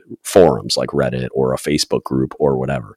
Um, there's a lot of those out there with that have a lot of beneficial points of contact that you can uh, leverage if you if you reach out. Which and that's the big thing is you got to be willing, whether it's behind a, a cl- like a anonymous mechanism like Reddit or or not, like be willing to reach out. Like they're not going to call your if they're in a group called Saving Sailors and they're trying to like help people with acute mental health issues, they're not calling your command if you haven't. You know I mean? Like it's it's they're clearly here for not that reason. And so leverage that and and those these are the people you've been looking for. So leverage it and let them let them help because uh, there's a ton, there's a lot more people out there willing to help than I think mm-hmm. Junior sailors. Nobody nobody is alone out here. Yeah, especially nowadays. Yep. Got whole podcast dedicated to it now. what else you got? Um. Yeah. So in in a nutshell, right? Uh, leadership is very important and impactful yeah. to uh, to mental health and the access to care. So, as leaders like you and myself and everybody else out there, we just got to continue to do better. Mm-hmm. Um, so I'll just open the opportunity now if you want to get into your own personal seed of triumph to share it with the group. You don't have to. Yeah, but... no, totally. I, okay. I want. I think it's really important. Um, and you caught me on an interesting day, and I'll get to that. Um, but so initially for me, it was like the stress of a 21 year naval career like really that laid the foundation. Um, and i i was somebody that like burned the candle at both ends. I wanted to promote early. I wanted to be the best all the time. I wanted to do all the things qualify all the things whatever. Um, and so i i would sacrifice a lot of other things to make that happen like a, a lot of free time a lot of like my I went uh, first boat deployed a lot, but you know it was probably a pretty typical fast boat submarine experience. Um, except the first deployment, we launched missiles for Iraqi freedom, so that's not quite that typical. But the rest of it was pretty typical. Um, and then for shore duty, I just went to a naval base, like a sub base, worked at the galley. But I was, I went there to go to culinary school and get out. Um, I was not about a career in the military at that time. I was really angry and bitter and jaded, and was not a fan of the organization, much like every other E5 in the Navy, probably, or pretty close. I was I was that guy. Um, and then I had a chief that read me like a book and basically was like, if I put this kid in charge of people, he will he will turn on and like become what I need him to be. And he kind of think he recognized some potential in me and stuff too. But um, so he we had a bunch of A school students come straight to the galley because we were super undermanned and we needed help. And so he works them out with the detailers. So we had a bunch of brand new kids and he put me in charge of a watch section right as they were showing up. So not only was I like put in charge of this 15 person watch section, but I had probably half a dozen of these new kids uh, as well. So I was like, I and I was like the dude that needed a haircut and looked like he slept in his like uniform. And so so as soon but as soon as that happened, I became the super squared away guy with shiny shoes and a, and a set haircut and all that. Cause I I couldn't it, it was it was fine if it was just reflecting on me, but then to to be in the position of leading these people, I'm like, I can't. And then so within 18 months, I was uh, going up for Sailor the Quarter and all this crap. And um, but I also started burning the candle at both ends. I, I was going to culinary school full time, working full time, uh, trying to get my volunteer medal by doing all the volunteer things. I was qualified base CDO and standing duty that I didn't even need to stand. I was like doing all the things, trying to promote, and then made first class and and did well in rankings towards the end and won sailor quarter at one point and all that stuff. So like I spent my whole first shore duty, with the exception of like the first like six months, just getting after it. Like, so there wasn't a lot of like downtime and leisure. Um, and then I, then in my infinite wisdom, I volunteered. God. All right, so uh, I'm not sure where I left off exactly, but um, but yeah, so like the for me the like general anxiety, insomnia started happening uh, on my third submarine. Um, and I, I, mean, I noticed like on deployment stuff, having a hard time regulating my mood. I was, and, and it got a lot worse on my third submarine. Um, but I, it was the first time I'd spent like a ton of time doing ship's control stuff, which is, uh, the watch I was standing is called diving officer of the watch. And it's, you're i mean you're this most senior enlisted watchstander on the submarine and you're uh, w- the way i explain it to people so i don't have to like go down the rabbit hole of how submarines drive is like it's like flying an airplane underwater and it's like i'm not doing it by myself but i'm the captain essentially like of the flying part. Like i have the opposite deck like telling me where to go um, and then he the offset deck controls speed, but it's like I give recommendations and then they give course they give course orders. I don't do anything with that. I just accomplish that by making sure the the helm is doing what he's supposed to be doing, and then um, we also so we're you're you're in 3D space, so it's not just left right it's up down and the ship takes angles because like depending on what we're doing like you know if you point the submarine down and add propulsion it's going to go down as long as the you have to mess with buoyancy pumping water on and off the submarine all this other stuff but the the easiest way to explain is like flying an airplane underwater. And so I'm the guy like supervising the two people that are operating all of the control surfaces and the guy that's moving water back and forth to control like positive and negative buoyancy, and then you can put weight forward and aft to like control the. Um, so when they put me in in that position, um, I wasn't. I didn't deal with it very well. It was like I was good at it according to the people that evaluated me anyway, I thought I was horribly like underprepared all the time. And so like I compulsively studied, like I would look at the night orders, like what are we doing the next day? And then I'd be in the casualty procedures and the operating procedures, like just and then and the CO's standing orders and everything just compulsively. Sounds like you had like an immense pressure. Yeah, it was on you. I was very um because like when I would the the next subordinate watch is called Chief of the Watch, and it's very procedural. Um, it's like if this then that. It's very like there's not a lot of uh, gray area at all, and um, there might be a mechanism of like feeling like you have a safety net because you have the dive, like you have another person above you. But like I could do that, f- and it was fine, and it didn't seem to bother me much. But when I got to to where I was standing dive where it's like kind of like the buck stopped with me, and, and, also I kept getting put in positions where um, my officer of the deck was like deferring to me for recommendations and advice because they didn't know what the hell they were doing. And it like Ooh, it scary. freaked me out. Yeah, like and I get it. Like senior enlisted guys supposed to know things, um, but like the way Cook's career progression on a submarine happens is like second submarine, you qualify chief of the watch. Second submarine, maybe, maybe, uh, or more likely third submarine, you qualify dive. But it's like most uh, rates, including LSs, which are like you know the other side of the other side of the coin for supply, is like they spend their entire time driving the submarine for the most part. Not everybody, like sonarmen are in sonar stuff like that, but a lot, a lot of the, uh, a lot of the um, the watchstanders they spend their entire first tour like four years driving the submarine which is a tremendous advantage when you are because then i'm like effectively the supervisory mechanism for the people driving and it's like but i never drove. So it's like it's a way steeper learning curve and you never feel like you have your hands fully around it when you don't get to get all that experience and get comfortable in control driving the submarine just like just driving and and like there's a lot of I used to have like first two or second classes that could trim the ship just because they just knew. Like it was like an in in innate thing that they picked up by driving the submarine constantly and just being around when we give all those orders and when we do all those things. So I didn't have that. And so I always I almost felt like an imposter. Like I didn't even think I should be up there. And I kept telling my cob that. I kept telling my CO that.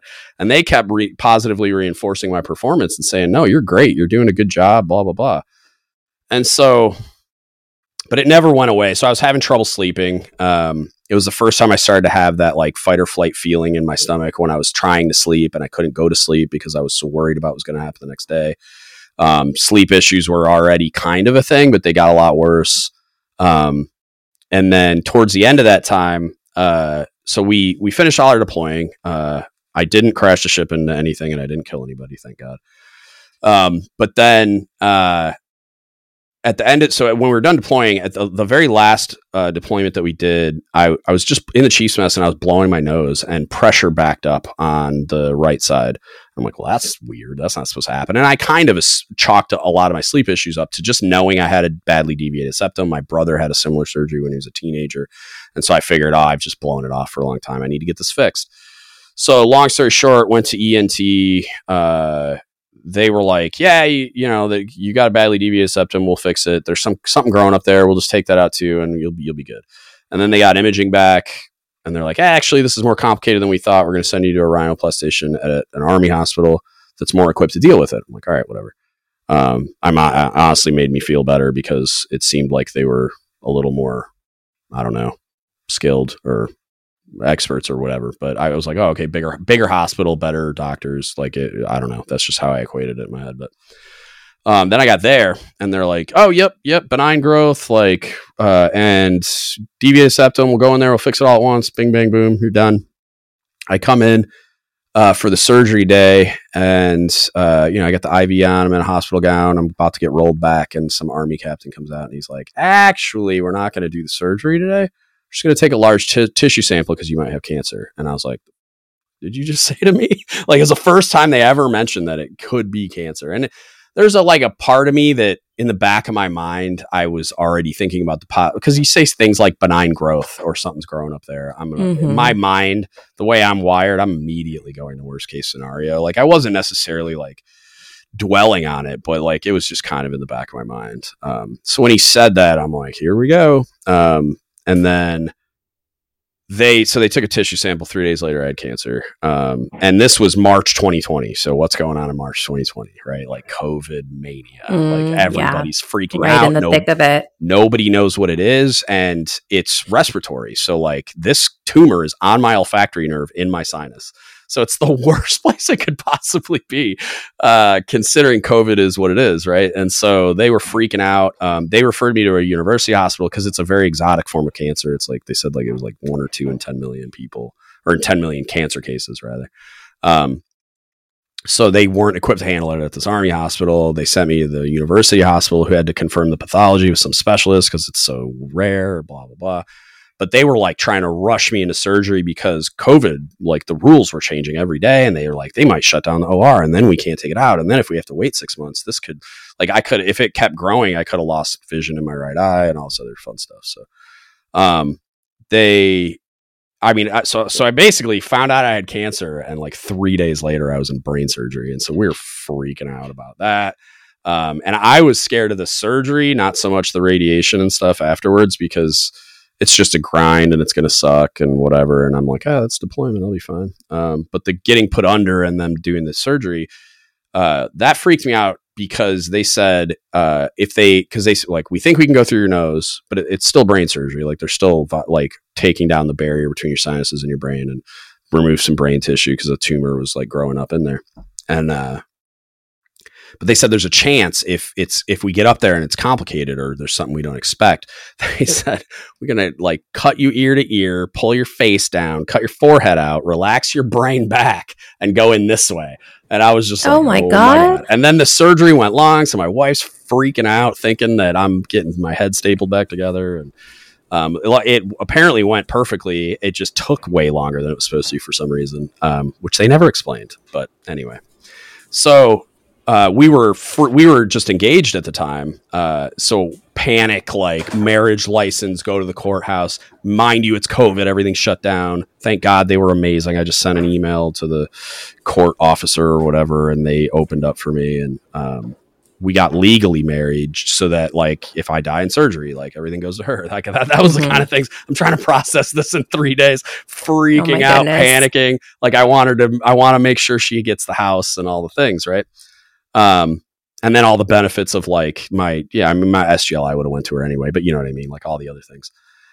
And so uh got all that done, went into surgery, everything was fine. Um and so I get home and a, pro- a couple weeks post op I'm feeling really good. Uh pro- better than I have in a really long time cuz now I can breathe a lot better. Um and I was so I was sleeping a little bit better, and I wasn't at work at all either. I was just they just basically because of COVID, and also they were just just stay home and be healthy. Like just if you need if you need anything, let us know, but just don't even bother coming in. Like because I my primary duty was doing inspections on submarines, and they all got shut down because of COVID. So like we weren't traveling or anything.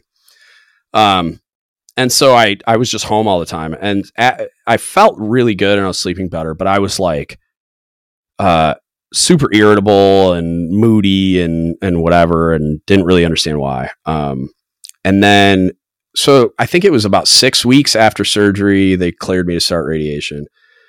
And radiation like i was doing what's called proton radiation which is kind of like a fancier more it, it's fa- like a fancier version but also they they um it's very tar it's very targeted so you don't get as much like tertiary exposure that could lead to other bad things. So um, so they, when I went in, it was like, it's, you know, it sucks, but it's, you're in there for like 20 minutes. Nothing really happens. Like it, it accumulates over time. And so you get a bunch of gnarly side effects. And like I had sores in my mouth and all this really like gnarly, like bruising and ro- like it just looked like bad sunburn on my neck and face and all this, all this, the hair loss and all that crap. But, um, but at the very beginning, like you go in, you do it, it's uncomfortable because they put this like crazy mesh thing on your face to keep you from moving and all this stuff. But like they, it wasn't.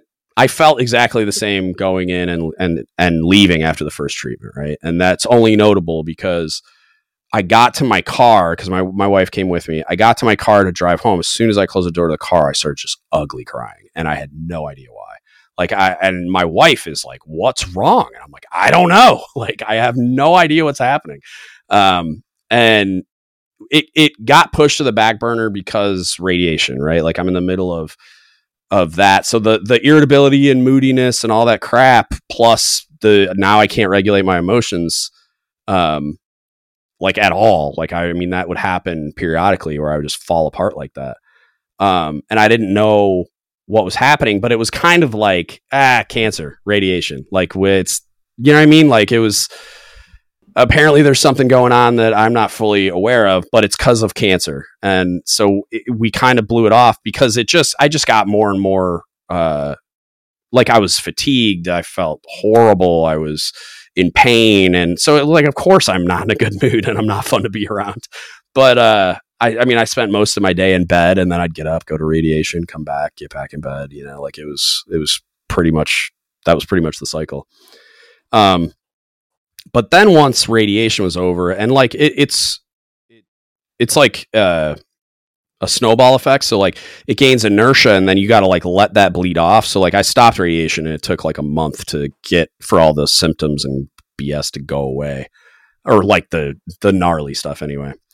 Um, so then like you know I'm six weeks post radiation, and I'm still like emotional and um, snapping at my wife and snap just being a dick for no reason and stuff. Like it was, it, it was ridiculous. And she finally is just like, all right, like you need to do something about this. And I hadn't even realized how bad it was um, until she confront. I like I just needed her to confront me about it, and I, I, I'm based on life experience. I won't like it's rabbit hole I won't go down, but like uh, that's all it would that's all it took for her because I'm not ever going to go down a road where because I'm a moron I'm going to like blow my marriage up, you know, like if she tells me I got to do something about this, I'm about to go do something about this right now. Mm-hmm. And so uh, that's what happened. So I went to my IDC. He said, go to your PCM, get a referral, go to mental health. So I started seeing a psychologist. Um, so it was probably about six months and it it helped a lot. I was doing really well. I started uh, that's what around when I started doing jujitsu. So um, physical health, mental health, everything was trending up. I was feeling really good. And it was uh, exactly one year ago today. Uh, so it was the Friday. It was Friday night.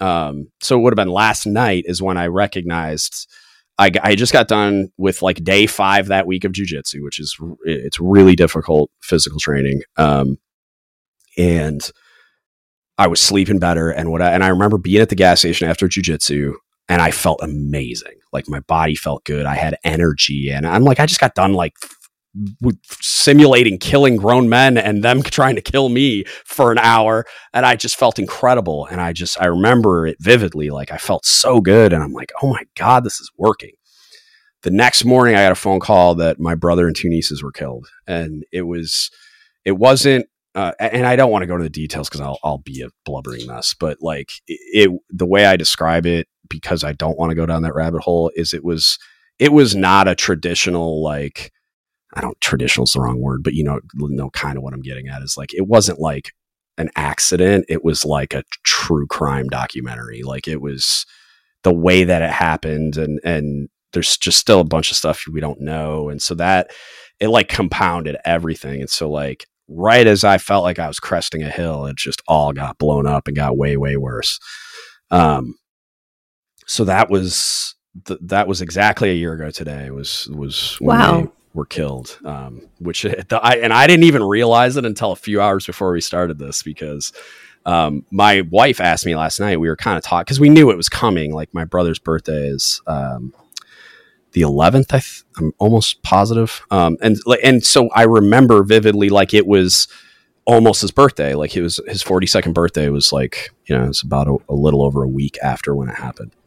Um, and then my nieces were 16 and nine, and it like it it I knew it was coming because it was it's early February, but it's I'm I'm the type that like I don't want to remember what day that happened, mm-hmm. but I know my mom, who's very similar to me um, in a lot of ways, but I know she ha- she has that date burned in her brain forever, and she sent me a, me and my wife a text today, just it, and it was just like one of those like you're just in our thoughts and we love you and and vice versa, and and so I was like, oh, it's today. Like, okay. I was like, I, I wasn't, I knew it was like, I thought it was between the fourth and the sixth. And I was just like, I know it's like one of these days, but I, it was something like, I don't, I don't want to, like, I don't want to remember that day. I remember mm-hmm. them on their birthdays and I remember right. like things we did and all that kind of stuff. I don't want to remember it this way necessarily, but, um, yeah, the irony was just I got that text today, and then uh, I knew I was going to end up talking about it once my phone reminded me that I was doing this today, and I was just like, "Yikes!" It's going to be uh, it's going to be a thing, but it, it it's it's good though because like I I, I like talk. I, I'm not as equipped to talk about my brother and the girls as I am like my anxiety, insomnia, and all that other stuff, but it it still helps to like talk about it um, generally because like it I'll never know what happened, and that's what's so ridiculous. And I'll uh, when we stop recording, I'll I'll tell you as much as I can without ugly crying. But like the it's it this way the situation happened. It's like I'm never gonna know what happened or why it happened. I just know that they're gone, and it doesn't make any any sense, and I'll never be able to put the puzzle pieces in the right way to at least be able to to know what happened so that I can then start trying to like cope with that you know you know it's like i almost just have to compartmentalize it and just accept that i'm never going to know and that in certain types of ways it doesn't matter because my brother was who he was and i loved him and he was a great person and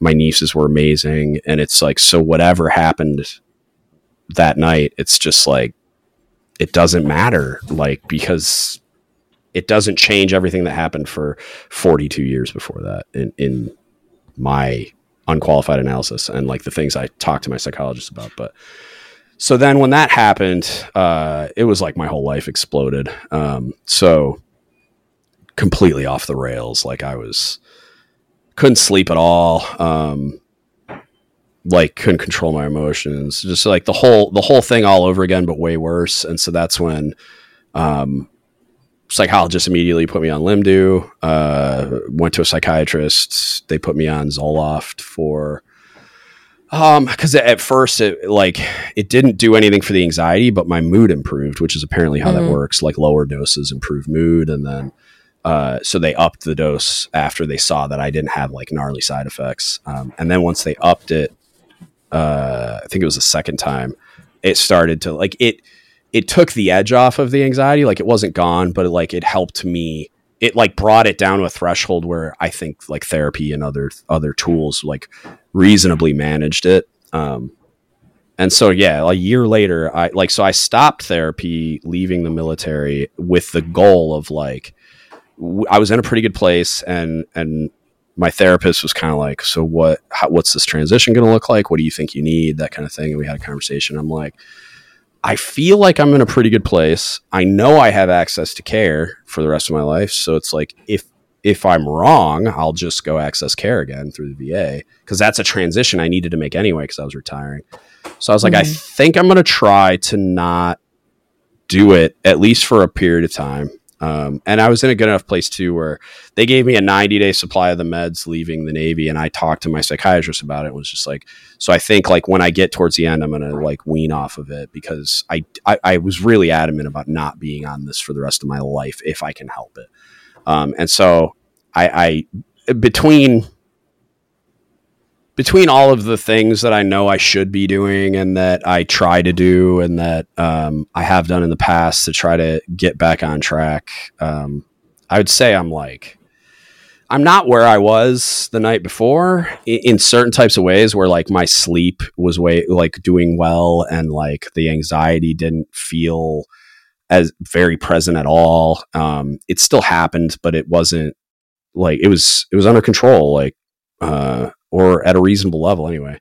Um, and I just remember feeling amazing. And now it's like it's it just depends, you know. Like I uh, there's days that are are not great and days that are pretty good, and you know everything in between. And like I uh, am acutely aware of it all the time. In that, like I know I need to be doing certain things. Like I know I need to. I'm trying. I try really hard, even though I I, I, it's funny I'm saying this out loud right now because I failed really hard to do it last night. I was up till like three in the morning, but it's like go to bed at the same time, get up at the same time. Like sleep hygiene stuff is big for me because I have I have like all the things working against me. Like I have both kinds of sleep apnea. I have the insomnia and anxiety problem. I have like all of these issues that are conspiring to keep me from sleeping and keep me from doing all the things that that help with the other stuff too. Um, but definitely in a in a way better place. But what's interesting to me about it is it was my reaction to cancer was um, uh, like of course I have cancer, and it part of that's the nihilist in me, but part of it is uh, it felt like like I didn't feel like at, at, any point except for the brain surgery part that just I, there was an irrational fear mechanism there. But like, I mean, well, it was probably pretty rational actually, but you know what I mean. Um, but I didn't think it was like going to kill me. Like I thought this is a really difficult experience I'm going to have to go through to learn something.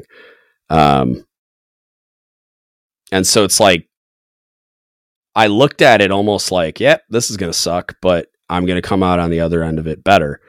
Um, and I did in a lot of ways. Like a lot of the reasons why I'm I'm as physically healthy as I am is because that got fixed, right? And um, had it not, I would have had all these other issues, but also like I just quality of life and my ability to breathe through my nose. So now I can do uh, like fitness and sleep better and all the stuff that I couldn't do it at anywhere near the capacity I can do it now.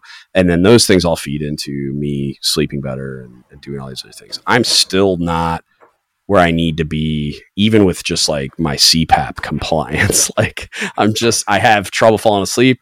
And that's like the first thing to go so that I can get to sleep uh, if I can't fall asleep with it on. Um, and I mean, there's a bunch of other things that I do to try to, I don't know, address those things. And it's like, you know, it's kind of, it's, it's very much a waveform nowadays than it was like back then. It just seemed like I just kept trending up, trending up, trending up. Mm-hmm. And then that happened. Now it's kind of, it's very much like this. Like yesterday, um, there was a point right before I, and I went to jujitsu anyway, cause I know it, it'll, it'll help. But I like just wanted to like I, I started getting anxious for some reason. I don't even know why. Like I don't have anything I could point at. I just started to feel like I just want to crawl in a dark hole and like just leave me alone.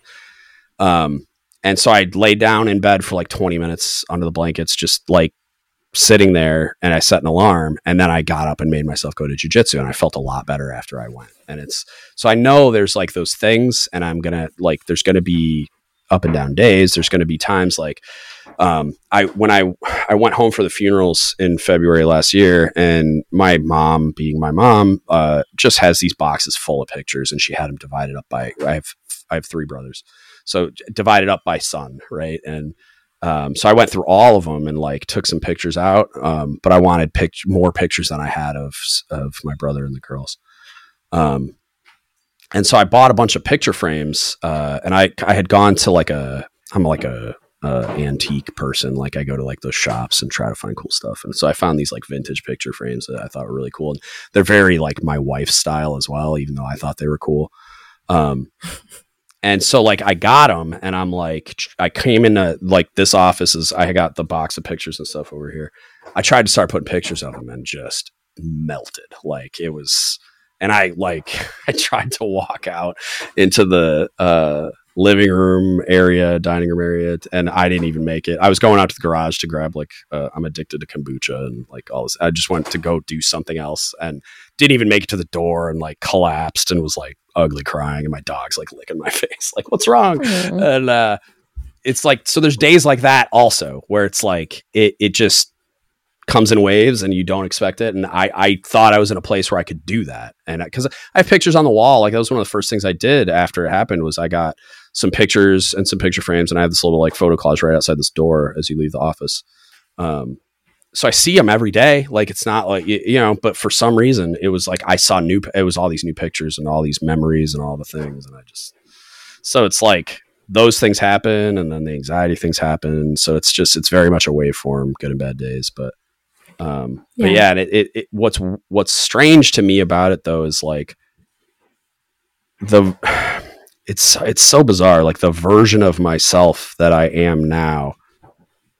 I'm so much happier with than I ever was like who I was before any of this happened. And so the, in this really strange way, and I, you know, obviously like I don't wish that like I'm not happy any of these things happened. Like I don't I didn't want to go through cancer. I obviously didn't want to lose those people, but like I don't know, like there's something about and that's why I'm such an I've I've become such an advocate for mental health care. I was always the like you know F the stigma, go get the help if you need it guy before I even engaged in in any type of care myself but then when I went through it all myself and like had to overcome that anxiety, I came up in a Navy where you didn't do this. Like it was like a, a cop out. You were a quitter. Like uh, we had this culture on submarines where they call it tapping out. Like, oh yeah, that guy tapped out. He's he, or they call it going sad as well. That's another one mm-hmm. that you'll hear in the submarine forces. Yeah, I've, I've heard you know kind of some of the old timers yeah. say that too. yeah, and that's but that's what I, that's the culture I came up in. So here I am, this uh, master chief, going over to My, oh I was a senior chief at the time, and going up to my master chief IDC, going like, okay, what does me accessing mental health care look like? And I was like nervous and intimidated, and I'd overcome all that like baggage from before where everybody was telling me this is what quitters do even though i was the guy also saying the, the things you're supposed to say like mm-hmm. you know advocating for the care and so now it's i i i remember talking to uh, jason and jeff before any of this like this was before cancer and stuff like i did those podcasts with them and i remember being so freaking impressed with them. Like they're such there's such a depth and breadth to their character and and like their perspectives on things. And they're so in touch with like who they are good bad and ugly and like what that means and like how they can learn things from it. And i just remember being blown away by how in touch they were with like who they were and their strengths and weaknesses and all this stuff. And then like having gone through all this stuff now it's like i feel like i i'm that guy now and like mm-hmm. and it's it sucks. The scar tissue sucks, obviously. Like you, you, because it never goes away. Like that, the the thing that you're dealing with, like it's it, that's never, it's never going to be gone. Like, and even like cancer, like I have all these tertiary symptoms, uh, or like like issues that that will never go away. Like shooting pain in my jaw. Like I got to do these saline rinses in my, with my sinuses. I got um, tinnitus hilariously for military people. I got tinnitus from doing radiation. So like my ears ring constantly, but it's not because I of any like noise exposure. It's because I got cooked from the neck up. Um, all kinds of crap that just like it'll never go away. It's always going to be there. It's always going to be a thing I have to deal with.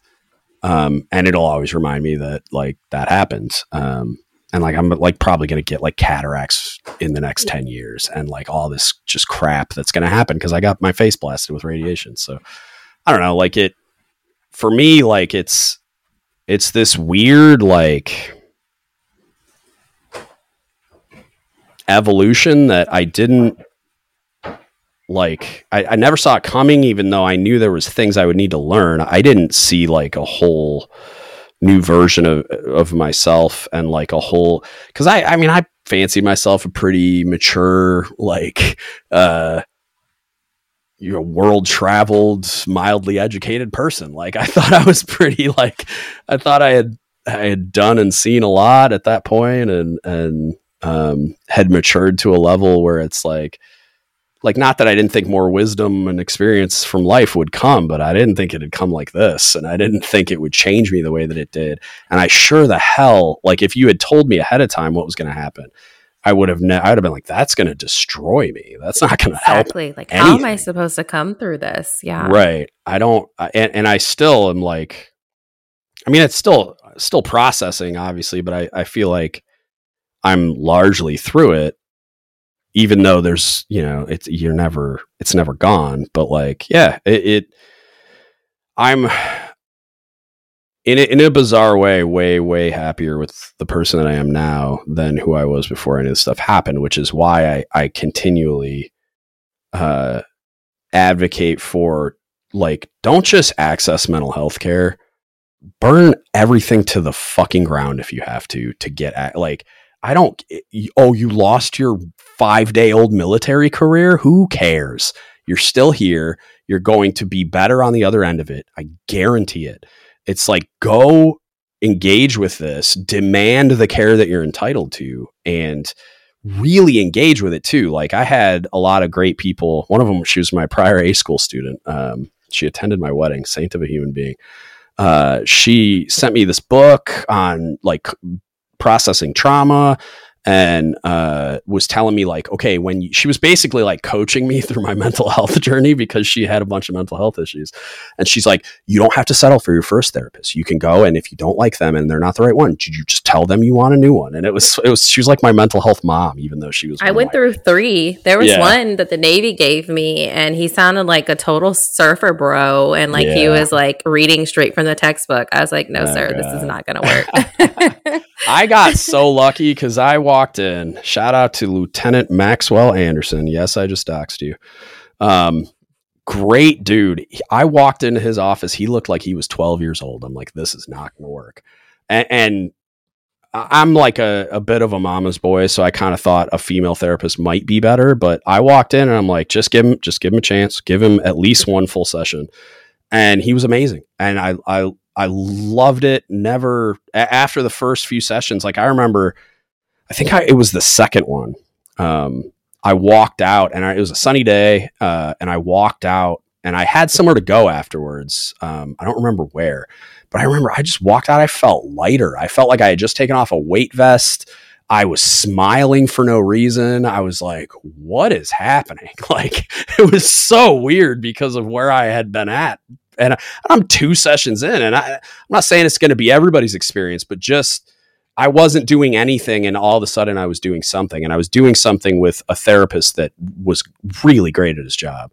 Um, and so it just, yeah, I rem- and I told my wife about it when I got home. I was like, it was so weird. I was just smiling for no reason, and I felt lighter and like, like like I had like, almost like a pep in my step. It was so strange because I am not that dude. I am not a cockeyed optimist. I am not uh, somebody that is, is traditionally going to react that way, but it was that's just what happened, and it was amazing. And he was a great, great therapist. So I got, and I say that a lot. Like I got spectacularly lucky, uh, not just with like the timeline of me getting access to care, because I I am under no illusions that somehow there was some privilege involved where somebody decided that uh, like I needed access quicker. And I have a feeling my buddy that was the Master Chief IDC put me on the top of a pile or something, but it could have been a bunch of other things, but I got really quick access to care like a couple weeks after the referral. Um, and I got really lucky with just catching the right there. Like I just got the best guy they had. I, I mean, and he was amazing. And then uh, same thing, like same thing happened with some other stuff where I, I've I've recognized that I've gotten either spectacularly lucky by chance or spectacularly lucky that people were looking out for me. In I didn't even know. It's not like I would have never asked to be at the front of the line because I'm a master chief or whatever. It's like that's not a thing that like yeah i need to see somebody but i could have waited like there's people that probably need it faster or whatever um because i wasn't in that place I, that i was a year ago today right like it, at this time it was just anxiety and moodiness and stuff mm-hmm. so like i, I could have waited a little bit it would have been fine but not that you should have to but it reality you know um so yeah that's hopefully that wasn't too rambly. Like I'm not great. I, I kind of lose some of my ability to articulate some of this stuff when I'm talking about myself and these experiences for No, I think that was great reasons. and like really beneficial for the audience to hear because you were hit by like two blows were like really close within each other. And um the fact that, you know, your message is that you're better for it is so powerful because I feel the same way. Like, I don't want what happened to me to ever happen to anybody else, but it made me into a different person. And I'm grateful for that person. So, yeah. Yeah. That is my seed of triumph. Boom. well, thank you for sharing. Thanks for having me. This is awesome. Thanks for doing this as well. Um, I like probably too early on to gauge uh, any kind of a, a, meaningful response, but people are listening. I can tell you that. Like you've got probably 400 downloads on the two episodes so far. So oh wow, that's crazy! Wow, typical for for podcasts within the first 24 hours for me is usually like um like two three it, it, i mean it depends on what it is and how interested like the beards one will probably be big you know like um but yeah, it, I mean, people are listening, and it's out there in the ether now. So, like, I, I, I think you'll see a snowball effect, and I, I can't imagine it's, it's not going to be like very positive for a lot of people. So, and well, I, they just reaches one person. Yep, you know, that's 100%. all I can hope for. Yeah, hundred percent. I think you'll find that uh, over time, it'll do a whole hell of a lot more than that. And so, like, I, I'm I'm very thankful that you're willing to do this because it's super important and it's something that I've wanted to focus on for a while now. And I just, you know, at some point I needed to like force multiply myself because I'm just well, like, here we are. yeah, here we are. So yeah, thank you so much for doing this as well. I really appreciate it. No, no, thank you. All right, we'll talk later. Yeah. Thank you guys for tuning in to another episode of Seeds of Triumph. That was your DGUTS podcast host. Don't give up the ship. Um, he has a fantastic leadership podcast catered towards those looking for leadership, mentorship, and really just all things Navy. Um, please tune in to his podcast as well. And as always, if you are looking for mental health resources, please visit the link in the episode description. And if you would like to contact the Seeds of Triumph podcast, we can be reached at seedsoftriumph.podcast at gmail.com. Um, we'll see you next week. Thanks again for tuning in. The views expressed by the speaker and all guests are not those of the Department of Defense, United States Navy, or any other government agency. They are strictly those of the speakers who do not speak for any other organization or entity. The speakers are not mental health professionals and do not intend any of the content of this podcast as mental health advice. If you need professional mental health advice, please seek out your closest military or civilian mental health providers immediately.